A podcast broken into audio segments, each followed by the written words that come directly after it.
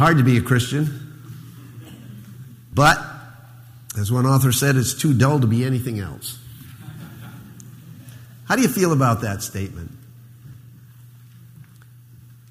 Is it true of you? I'd like to modify that line a bit and project it a little further to anyone who has already become a disciple of Christ. It's hard to be involved in Christian ministry, but it's too disdainful to be anything but. That's a difficult statement to accept, isn't it? It's a rather strong statement, and yet how true it is. A follower of Christ who is not nor wants to be tangibly involved in his ministry and what he's doing in the world is a contradiction in terms. Let me put it another way. How ridiculous would this sound to you? I'm a fireman, but I refuse, however, to wear the required clothing, gear, I absolutely will not put myself in any kind of dangerous situation at all. I despise the smell of smoke on my clothes. There is no way I will get up on a ladder. I hate to get wet. Please don't call me in the middle of the night. I'll put in my time at the meetings at the firehouse once a week, but don't ask me to volunteer for any community service gatherings. I'm too busy. And oh, yes, make sure and call me for the picnics because they're a lot of fun. Now, how far would that guy get in any kind of fire department? They'd hose the guy down. How about a baseball player who wanted all the glory, the huge contract, the proud uniform, the admiration of all the fans, yet was never willing to get off the bench? Or a fisherman that had all the right equipment. He had the boats, he had everything, could recognize every fish that you could name, all their habits, understood their feeding habits, their mating habits, all of this, yet never ventured beyond the puddle in his backyard. You see, a fireman that won't fight fires, and a baseball player that won't get in the game, and a fisherman that doesn't fish, and a Christian that refuses to serve are all contradictions in terms. When Jesus chooses followers, he chooses them to be involved to serve. Because Christ's ministry is the Christian's mandate. We're talking a lot about mandates, aren't we? Let's get it straight, though. That's what biblical discipleship in the real world is all about. Every disciple of Christ is called, commissioned, and expected to get involved in some sort of kingdom work. Jesus uses every kind of person imaginable to accomplish his mission. So none of us then that are followers of Christ can escape our responsibility. God taps each one of us on the shoulder and he calls us to follow his son, Jesus, in the ministry if we are saved, if we are Christians. In the process, which we call discipleship, by the way, that word is not in the New Testament. The word discipleship is not found in the New Testament. Disciple is found but discipleship is something we've come up with to talk about the process of becoming a fully devoted follower of Christ. But he transforms us in that process, complete with our weaknesses and failures, and uses us, ordinary men and women, to communicate the gospel of salvation, thereby accomplishing extraordinary things for his kingdom. Amen? One of the tragedies of contemporary Christianity is that many who claim to represent Jesus Christ are either representing him poorly or, or they're not representing him at all. As followers of Christ, we're called to be participants in the ministry of the gospel, and we cannot do that faithfully and effectively unless we understand the principles he gave in order to carry out that ministry. Fortunately, these general principles are available to us as the Lord first gave them to, to the 12 original missionaries that he sent out on their first short term missions trip. So, we're going to look at this for the next few weeks. I'd like you to turn in your Bibles to Matthew chapter 10. Matthew chapter 10. And actually, we're going to work our way through Matthew chapter 10 over the next few weeks. I'm going to read the first four verses and then verses 5 through 15. But I'm not preaching on the first four verses because I've done a series on the disciples individually, which took a long time to get through fairly recently, so you can go back in the archive and listen to that. But I'm going to pick it up for our purposes from, chap- from verse 5, but I'll read the first four verses to get the context. So, Matthew chapter 10, verse 1. Jesus summoned his 12 disciples and gave them authority over unclean spirits to cast them out, to heal every kind of disease and every kind of sickness. Now, the names of the 12 apostles are these the first, Simon, who was called Peter, and Andrew, his brother, James, the son of Zebedee, and John, his brother. Philip and Bartholomew, Thomas and Matthew, the tax collector, James, the son of Alphaeus and Thaddeus, Simon the Zealot, and Judas Iscariot, the one who betrayed him. These twelve Jesus sent out after instructing them Do not go in the way of the Gentiles, and do not enter any city of the Samaritans, but rather go to the lost sheep of the house of Israel. And as you go, preach, saying, The kingdom of heaven is at hand. Heal the sick, raise the dead, cleanse the lepers, cast out demons. Freely you have received, freely give. Do not acquire gold or silver or copper for your money belts, or a bag for your journey, or even two coats or sandals or a staff, for the worker is worthy of his support. And whatever city or village you enter, inquire who is worthy in it, and stay at his house until you leave that city. As you enter the house, give it your greeting. If the house is worthy, give it your blessing of peace. But if it is not worthy, take back your blessing of peace. Whoever does not receive you nor heed your words as you go out of that house or that city, shake the dust off your feet.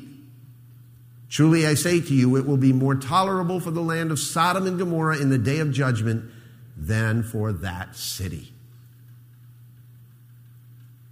Even though this mission given to the original 12 was slightly different from the final one given to all Christians just before Jesus' ascension in Matthew 28, 18 to 20, and in Acts chapter 1, verse 8, the Great Commission. Within this context of Jesus' instructions, we can draw out seven timeless principles that are transferable to the life and ministry of every Christian in this room. That means you and me, if you're a Christian. We're not going to go through all seven today. Just going to go through a few today, and we'll finish that up next week. But my friends, please do not write them off thinking they don't apply to you. Instead, write them down because they do apply to you. Okay, we're going to show you how. Initially, before we can effectively minister for Christ, every one of us must realize the necessity first of a clear commission. We have a clear commission, just like the original 12 did. Look at verse 5. These 12 Jesus sent out after instructing them. Okay? Matthew records that after giving them instructions, Jesus sent them out. He didn't just gather them together in a group and keep them all to himself. He sent them out. You getting that, right? Sent them out. That's exactly what the word apostle means one sent with a message. I'd like to point something out immediately here. Watch this now. Might hurt a little bit. They didn't volunteer for this ministry. They were commissioned for this ministry. They didn't volunteer. Jesus didn't put up a sign. He didn't put a notice in the bulletin or on the screen in the church. We need volunteers. They willingly followed Christ when he first called them. But they had no idea what that would entail. No idea whatsoever. He said something about making them fishers of men, but I seriously doubt that they knew what he was talking about at the time. If you watch The Chosen, the way they depict it there, it's like they're all arguing, what's he going to do with us? What does he want us to do? I don't even know where to start. And then somebody, smart guy, wise guy, said, It doesn't matter. Just follow him. Right? So, they didn't know what they were going to be doing, but they followed Jesus. Jesus was the one who chose their ministry for them. Are you getting that? They didn't volunteer. Jesus chose them. John 15, verse 16 says this You did not choose me, but I chose you and appointed you that you would go and bear fruit and that your fruit would remain, so that whatever you ask of the Father in my name, he may give to you. Now, the specific word Matthew used here in verse 5 for instruct actually means to give orders and direction. It means to notify or announce as a military commander sending soldiers out on a campaign would, or a teacher outlining rules to his students. It was a term the Greeks used to describe the imperial command of a king to his ambassadors. I like that picture. Because we're ambassadors for Christ, aren't we? Jesus didn't ask his disciples what they'd like to do for him. Oh, what would you like to do for me? No, he instructed them as to what he wanted them to do for him, and then he sent them out to do it. In fact, by sending them out, he was fulfilling exactly what he had in mind for them the very first day that he called them. In Mark chapter 3, in verses 13 to 15, it says that he went up on the mountain and summoned those who he himself wanted. That's the call. And they came to him. That's the response. And he appointed 12. That's his choosing so that they would what? Be with him first. They would follow him and that he would send them out to preach and to have authority to cast out demons, which is right in line with what we read here in chapter 10. So it's not necessarily what I'm saying here is that the call of these 12 is the same exact instructions to you, but the general principle is, is that Jesus gives us instructions. We have a clear commission. Amen. They were on a mission from God. I said that last week. Listen, friends, when Jesus called you to be his disciple, he called you with the intention of sending you out somewhere. Right out of the chute, he knew what ministry he had picked for you to do. Do you think that he saved you just so that you can be a Christian? No, he's got something for you to do. Whether it's in your home or in the church or out in the world or on the mission field, he's got something for you to do. The question is, are you engaged in it? Do you have any idea what it is that he's called you to do? And then following up on that is, are you attempting to find out? That's the critical area, right? Are you even attempting to find out? I think we're like, like la, la, la, la, la, la, la. I don't want to know. Might hurt. Now, if you've been a Christian for any length of time, this should be your passion, trying to figure out what that is, finding out what it is, and then getting engaged in it. I'm sure you've heard the cliche that in any given church, approximately 10% of the people are doing 100% of the work, right? Why is that? Doesn't Jesus know what he's doing in his church? Well, of course he does. The question is do people know what Jesus is doing? And do they even want to know what Jesus is doing? Years ago, author Bill Hull was pretty accurate when he pointed out that the church might be compared to the situation in football stadiums all over the country on any given Sunday. While fans sit and complain and scream about the way the game is being played, the reality is, is that there are 22 men on the field trying to get the job done in desperate need of rest and 80,000 criticizing people in the stands in desperate need of exercise. Most churches, they get people involved by asking for volunteers, right? We do it here too. What would you like to do? But I'm telling you that that is not the way Jesus does ministry. As a pastor, I'm challenging you point blank.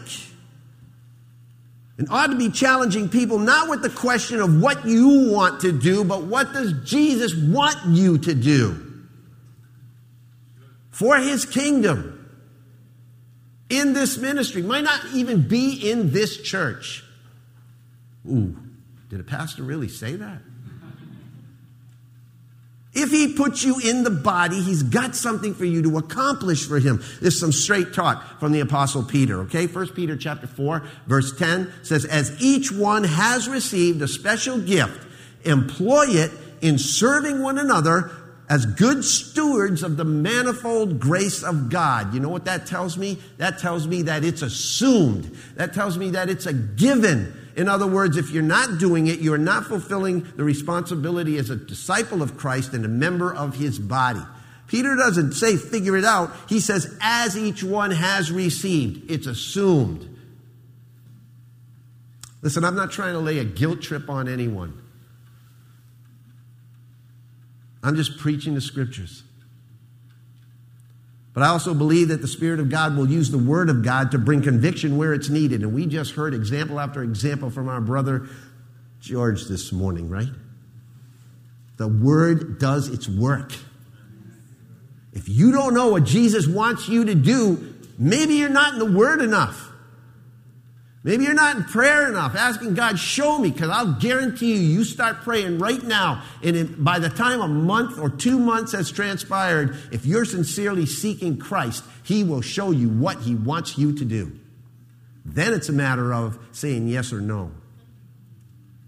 That's the hard part. Now, I've seen this church grow mightily over the years that I've been here. Jesus has called many people in here and out. I believe with all my heart that he would not pour people in without raising people up.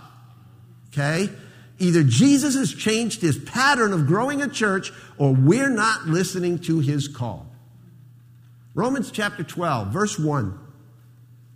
And then verses 4 to 6. Therefore, I urge you, brothers and sisters, by the mercy of God, to present your bodies as a living and holy sacrifice acceptable to God, which is your spiritual service of worship. Okay, that's step one. You know what the problem is with a living sacrifice, don't you?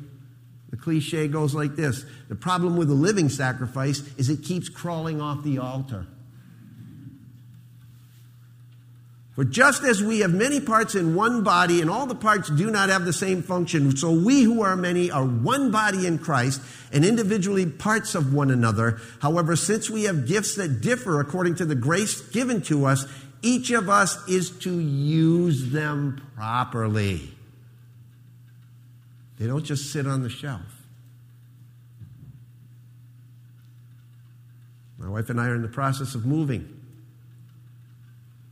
She keeps telling me, you got to get rid of that stuff. It's been sitting on the shelf for 20 years. You haven't touched it yet. And I'm like, but I might need it someday.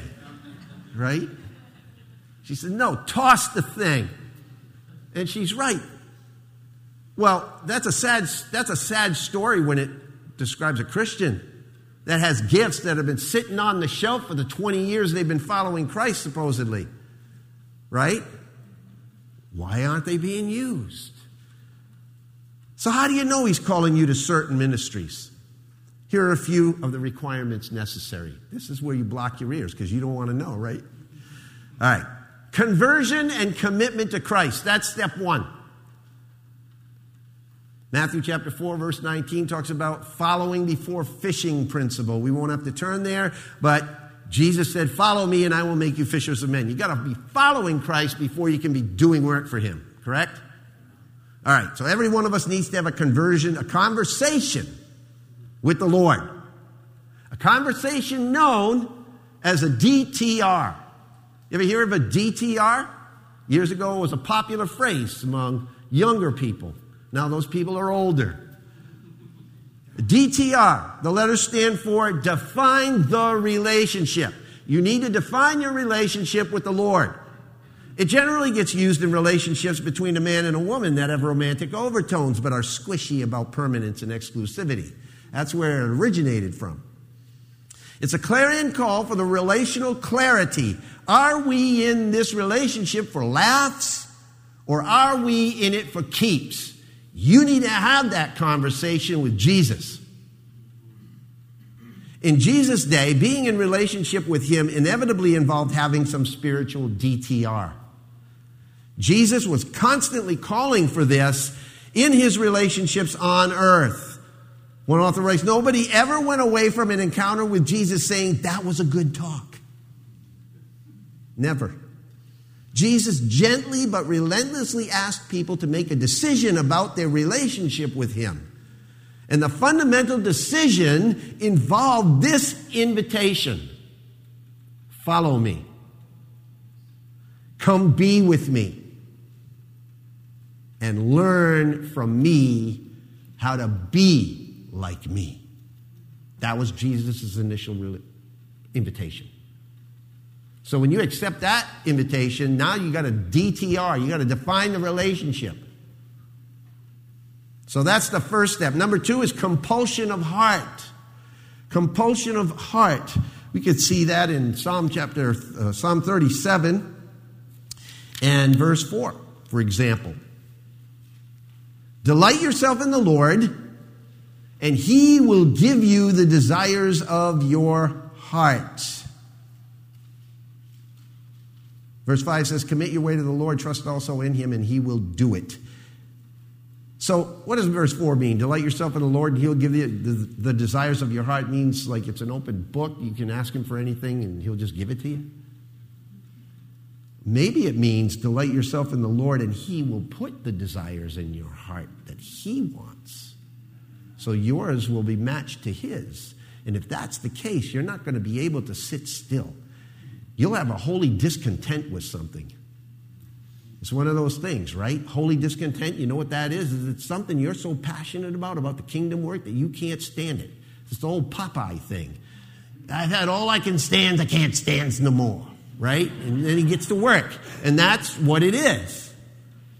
So, the compulsion of heart, he will give you the desires in your heart. Thirdly, the consideration of the word. You need to go to the word. You need to kind of bask in the, in the glory of this word and let God talk to you about what he wants you to do. Things like Psalm 25, verses 4 and 5 talk about this. Okay? Make me to know your ways, O Lord. Teach me your paths. Pray that prayer. Pray it every day for the next six months, and then come back to me and tell me you don't know what Christ wants you to do. You'll be the first one. Okay? Lead me in your truth, verse 5 says, and teach me, for you are the God of my salvation. For you I wait all the day. Make that your prayer. Consideration of the word. The closer you walk with him, the more you will desire what he wants. And then four, communication with the Lord. Communication with the Lord. You need to pray about these things.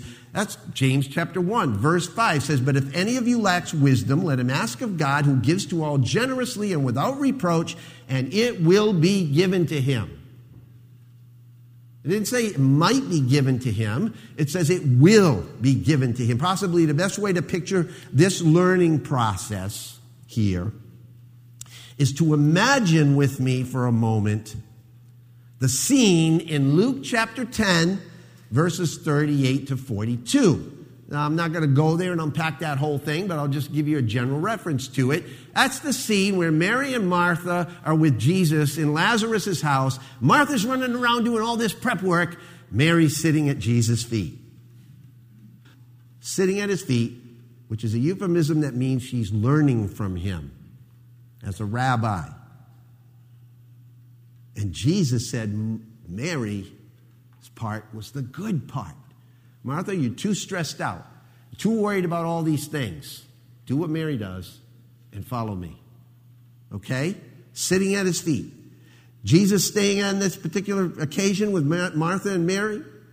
Mary sitting at his feet to learn. Martha works in the kitchen complains that she's not getting any help. She's in the same house with him, but they're worlds apart, right? Mary and Martha are worlds apart in their, their relationship with Jesus at that point. Somebody hasn't done the DTR yet. She has proximity, Martha, but not intimacy. One author writes to sit at someone's feet was a technical expression in ancient times to indicate the relationship between a disciple and the rabbi. Sitting at the Lord's feet is an assertion that Mary had made the fundamental choice in the decision of her life. To make someone your rabbi has fundamentally, was fundamentally a choice about being with him all the time. Morning, noon, and night.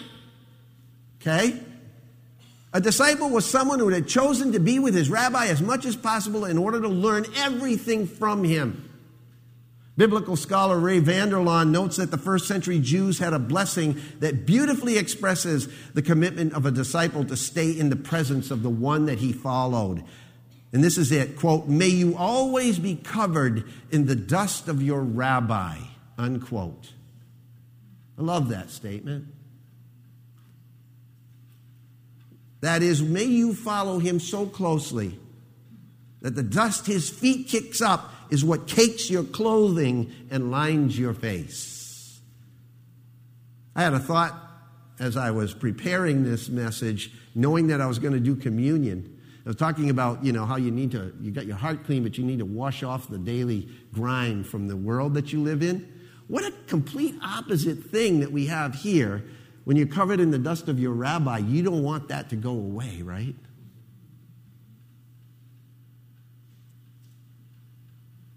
So, what mattered was not so much the particular activity that they were doing together. What mattered was being with their rabbi, whatever was going on. Every activity was an opportunity to learn from the rabbi how to be like the rabbi. So, you and I can be sitting at the rabbi's feet when I'm kneeling in prayer, or when I'm negotiating a contract, or fixing my kids' lunch, or watching a movie all it requires is my asking Him to be my teacher and companion in this moment. Make sense? So let the letters DTR take on one more meaning dust of the rabbi. That represents how Jesus invites us to define the relationship, to intend to live so much in Jesus' presence that we are dusty disciples Okay? So, compulsion of heart, consideration of the word, communication with the Lord. Number five, confirmation of your peers. That's how you figure out what Jesus wants you to do, too, because your church friends, families, individuals, other Christians will see that gift operating in you and they'll encourage you in it. And then finally, clarification of opportunity. Clarification of opportunity in James chapter 4 in verse 17, we see, therefore, to one who knows the right thing to do and does not do it, to him it is sin. Back up a little bit for the context. Says, verse 14, you don't know what your life is going to be like tomorrow. You're just a vapor that appears for a little while and then vanishes away. Instead, you ought to say, if the Lord wills, we will live and also do this or that. But as it is, you boast in your arrogance. All such boasting is evil. Therefore, to one who knows the right thing to do and does not do it, to him it is sin. Clarification of opportunities. God puts something in your path. You know from the gut, you know from that nervous pounding of your heart, right through your breastbone, that Jesus wants you to do it, and then you don't do it. You ever have that feeling? That guilt feeling afterwards? When Christ clarifies an opportunity for you, step into it. You think it was easy for Jeff to step into this role? No. Was it easy for me to step into my role 33 years ago? Absolutely not. My knees were knocking like crazy. Chris, Henry, anyone. Listen, I don't want people volunteering for things because they feel guilty. I want people to come forward and, and, and, do ministry because they have a responsibility to obey God's call. He is the one who calls and who commissions. We have a responsibility to respond to that. Ministry is effective only when we realize first that we have a clear commission. But also, effective ministry takes place when we understand, secondly, that we have a concise objective. Back to Matthew chapter 10 and verse 5 again. Jesus instructed them, Do not go in the way of the Gentiles and do not enter any city of the Samaritans, but rather go to the lost sheep of the house of Israel. All right? Concise objective. Jesus told them exactly what he wanted them to do. The late Howard Hendricks had this definitive statement on this one. He says, You know what? You aim at nothing and you will hit it every time. And that's true. As John MacArthur once pointed out and preached, a ministry that is not focused on certain priority objectives is a ministry doomed to mediocrity. God doesn't expect us to do everything in sight. Every church, every ministry, every believer has a specific objective and a purpose to fulfill, which adds to the overall purpose of Christ in this world.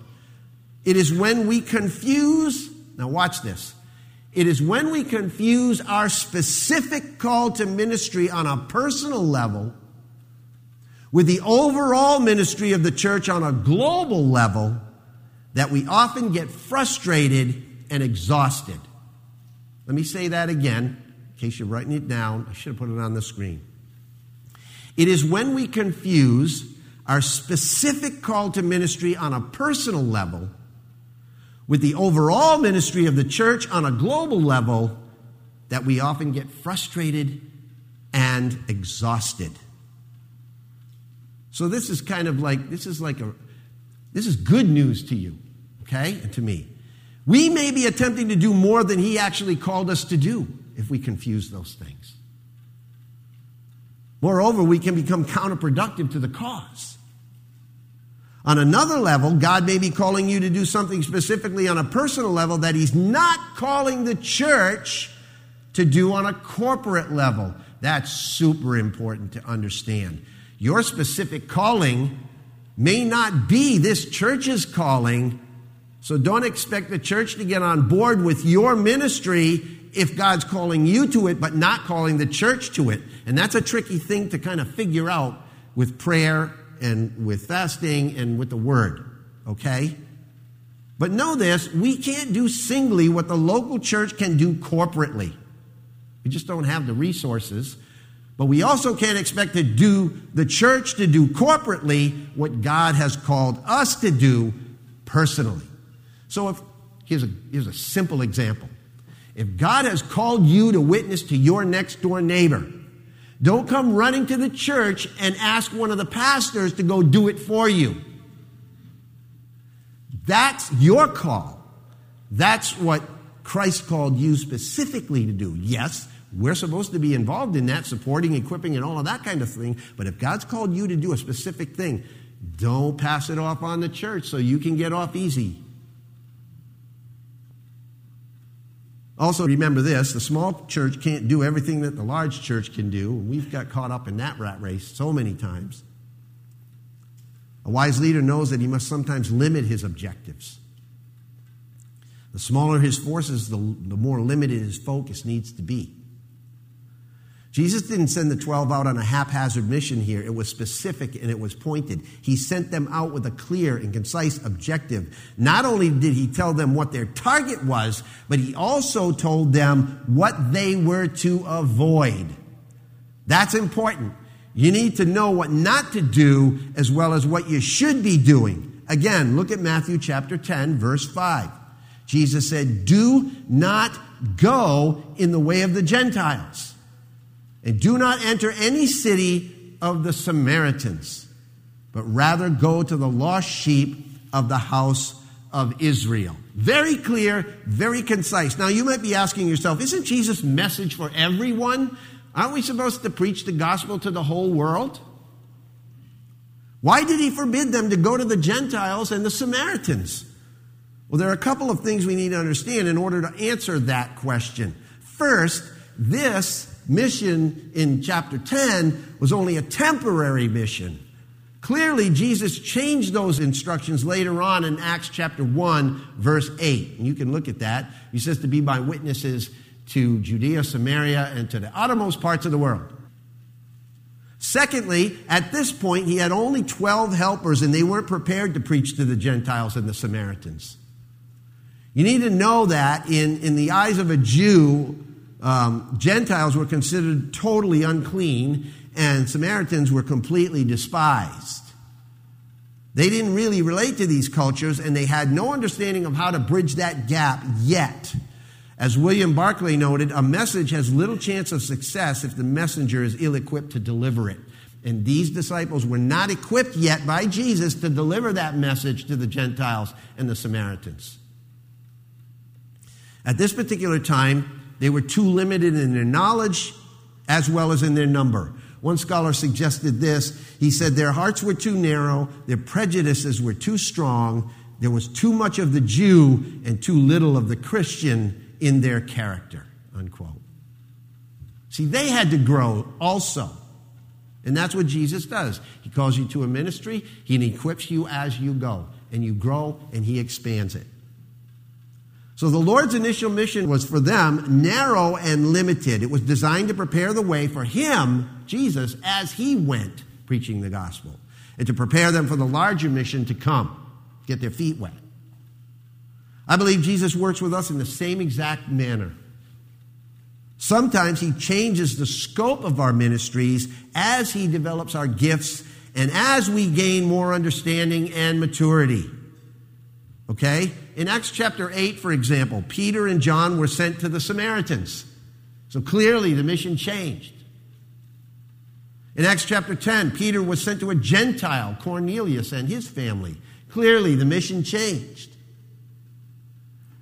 And then, thirdly, you need to know that the Jews held a unique place in God's plan. They were God's chosen people by covenant. It was to them and through them that salvation would come first. You can see that in John chapter 4, verse 22. When Jesus spoke to the woman at the well, he told her, Salvation is from the Jews, meaning the Messiah would come from the Jews. And the Messiah was promised to the nation of Israel, and through them, then the Gentiles and Samaritans alike would enter into God's covenant. So the mission that Jesus gave to the 12 on this occasion was very clear, very concise. The objectives were clear, and an effective ministry demands that you and I have a clear and concise objective, keeping in step with the Lord's will as well. So we have things like mission statements and vision statements and things like that. Do you know what Fayette Baptist Church's mission statement is? If you've been here for any length of time, you should, right? Somebody tell me what it is.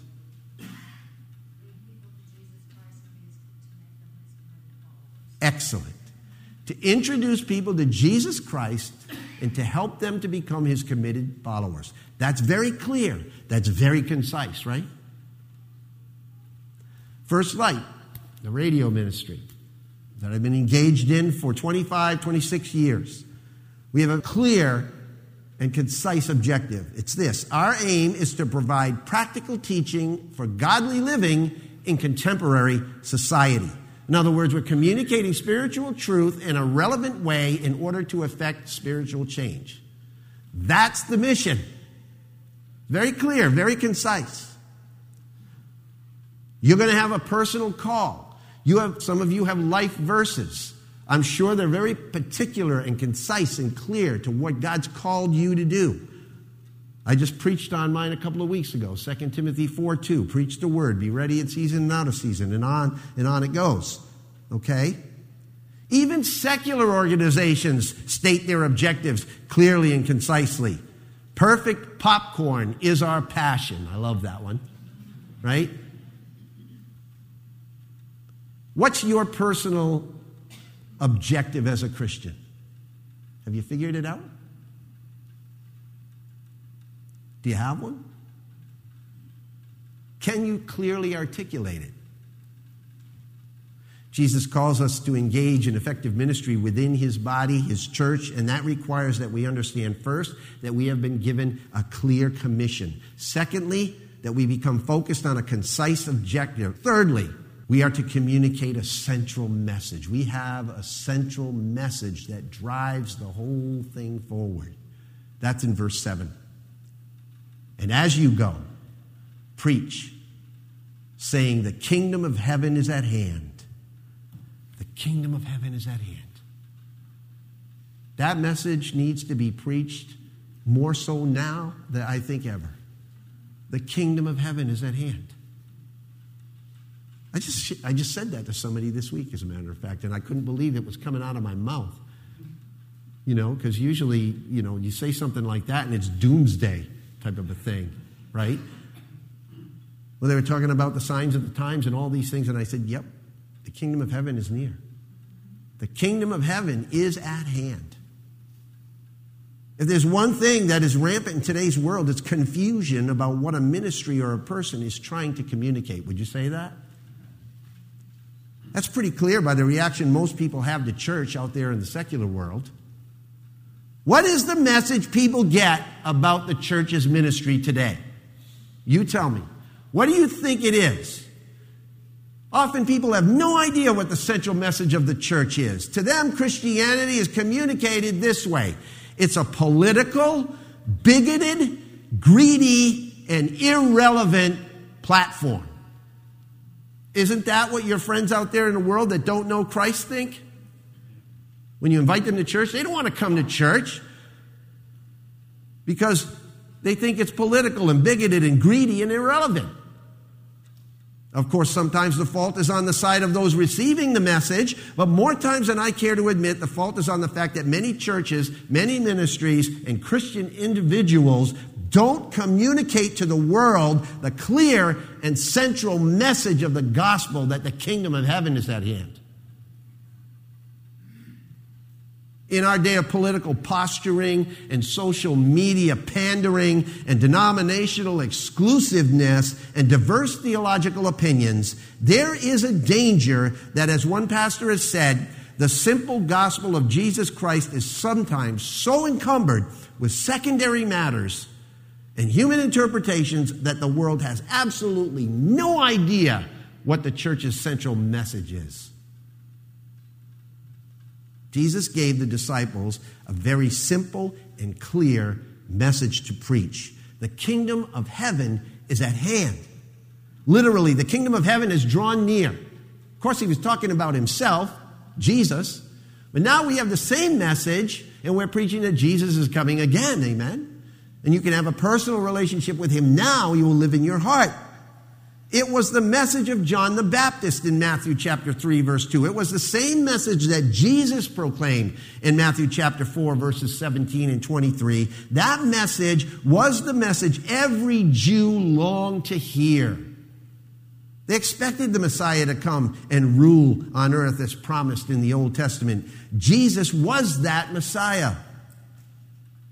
The fact that he came in humility and that he preached spiritual truth and that he offered a spiritual salvation before the physical could take place totally shook the Jews off guard, took the Jews off guard. Consequently, they rejected him and the fulfillment of the kingdom promises of an earthly reign had to be postponed. At the time of this mission in, in Matthew 10, the kingdom was at hand, so to speak. He was right there. The Messiah had come. The kingdom was close. And that was the message that the apostles were given to preach. Later, after the nation rejected Jesus and crucified him, that message would take on another form. Our message, the one that the church has proclaimed since the day of Pentecost, is the favorable news that salvation by grace through faith in Jesus Christ, that He is Lord and that He is coming again. Essentially, the kingdom of heaven is at hand. But this is how you get there, right? By grace, through faith, in the finished work of Christ. The kingdom of God will be established on earth when Christ comes again, but no one knows when that will be, according to Acts 1, verse 6.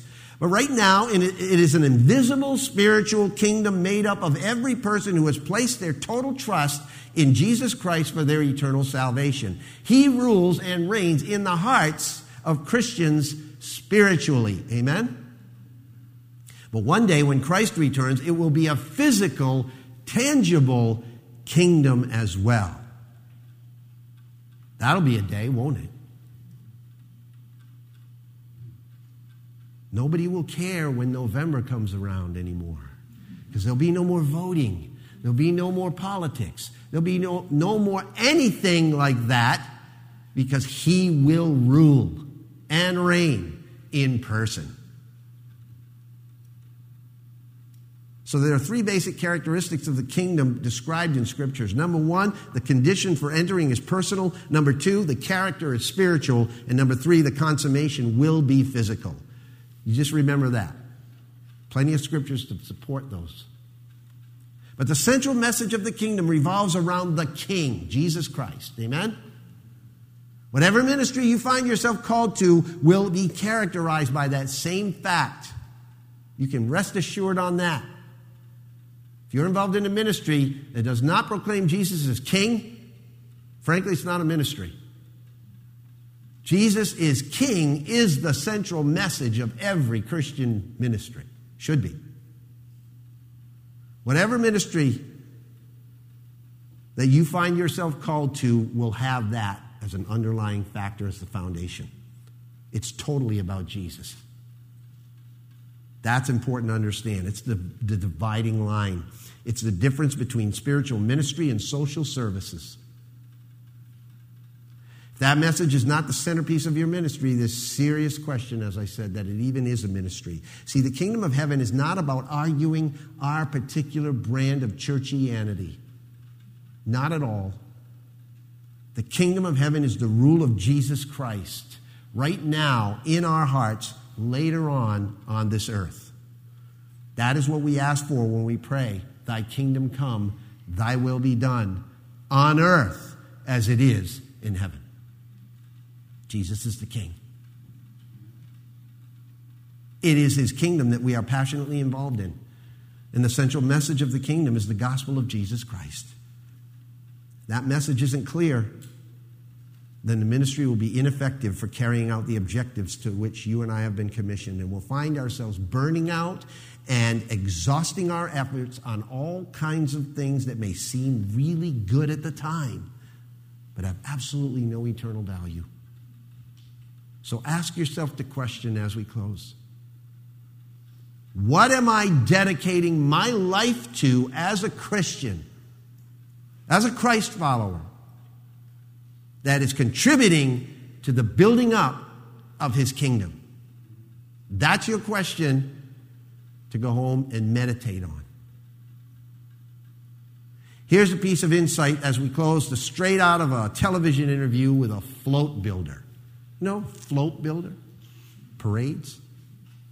Just after the annual Rose Bowl parade in Pasadena, California, a young float builder was interviewed and asked whether he enjoyed constructing those huge, multifaceted floats every year. When he replied that he really did enjoy it, he was asked if he had considered doing it as a career choice. His response was a decisive no. And then he explained why. Listen to his explanation. Quote, I could never imagine investing so much of myself into something that's thrown into the scrap pile within a matter of weeks. Unquote. How many people are selling themselves short by investing so much in such insignificant, temporal, and trivial causes. As disciples of Christ, shouldn't we be investing in something that will last eternally? Shouldn't we? Shouldn't we be investing ourselves in the kingdom for the service and the glory of God? What ministry is God calling you to be involved in to accomplish that objective. Let's pray. Father, thanks for choosing us and allowing us to be considered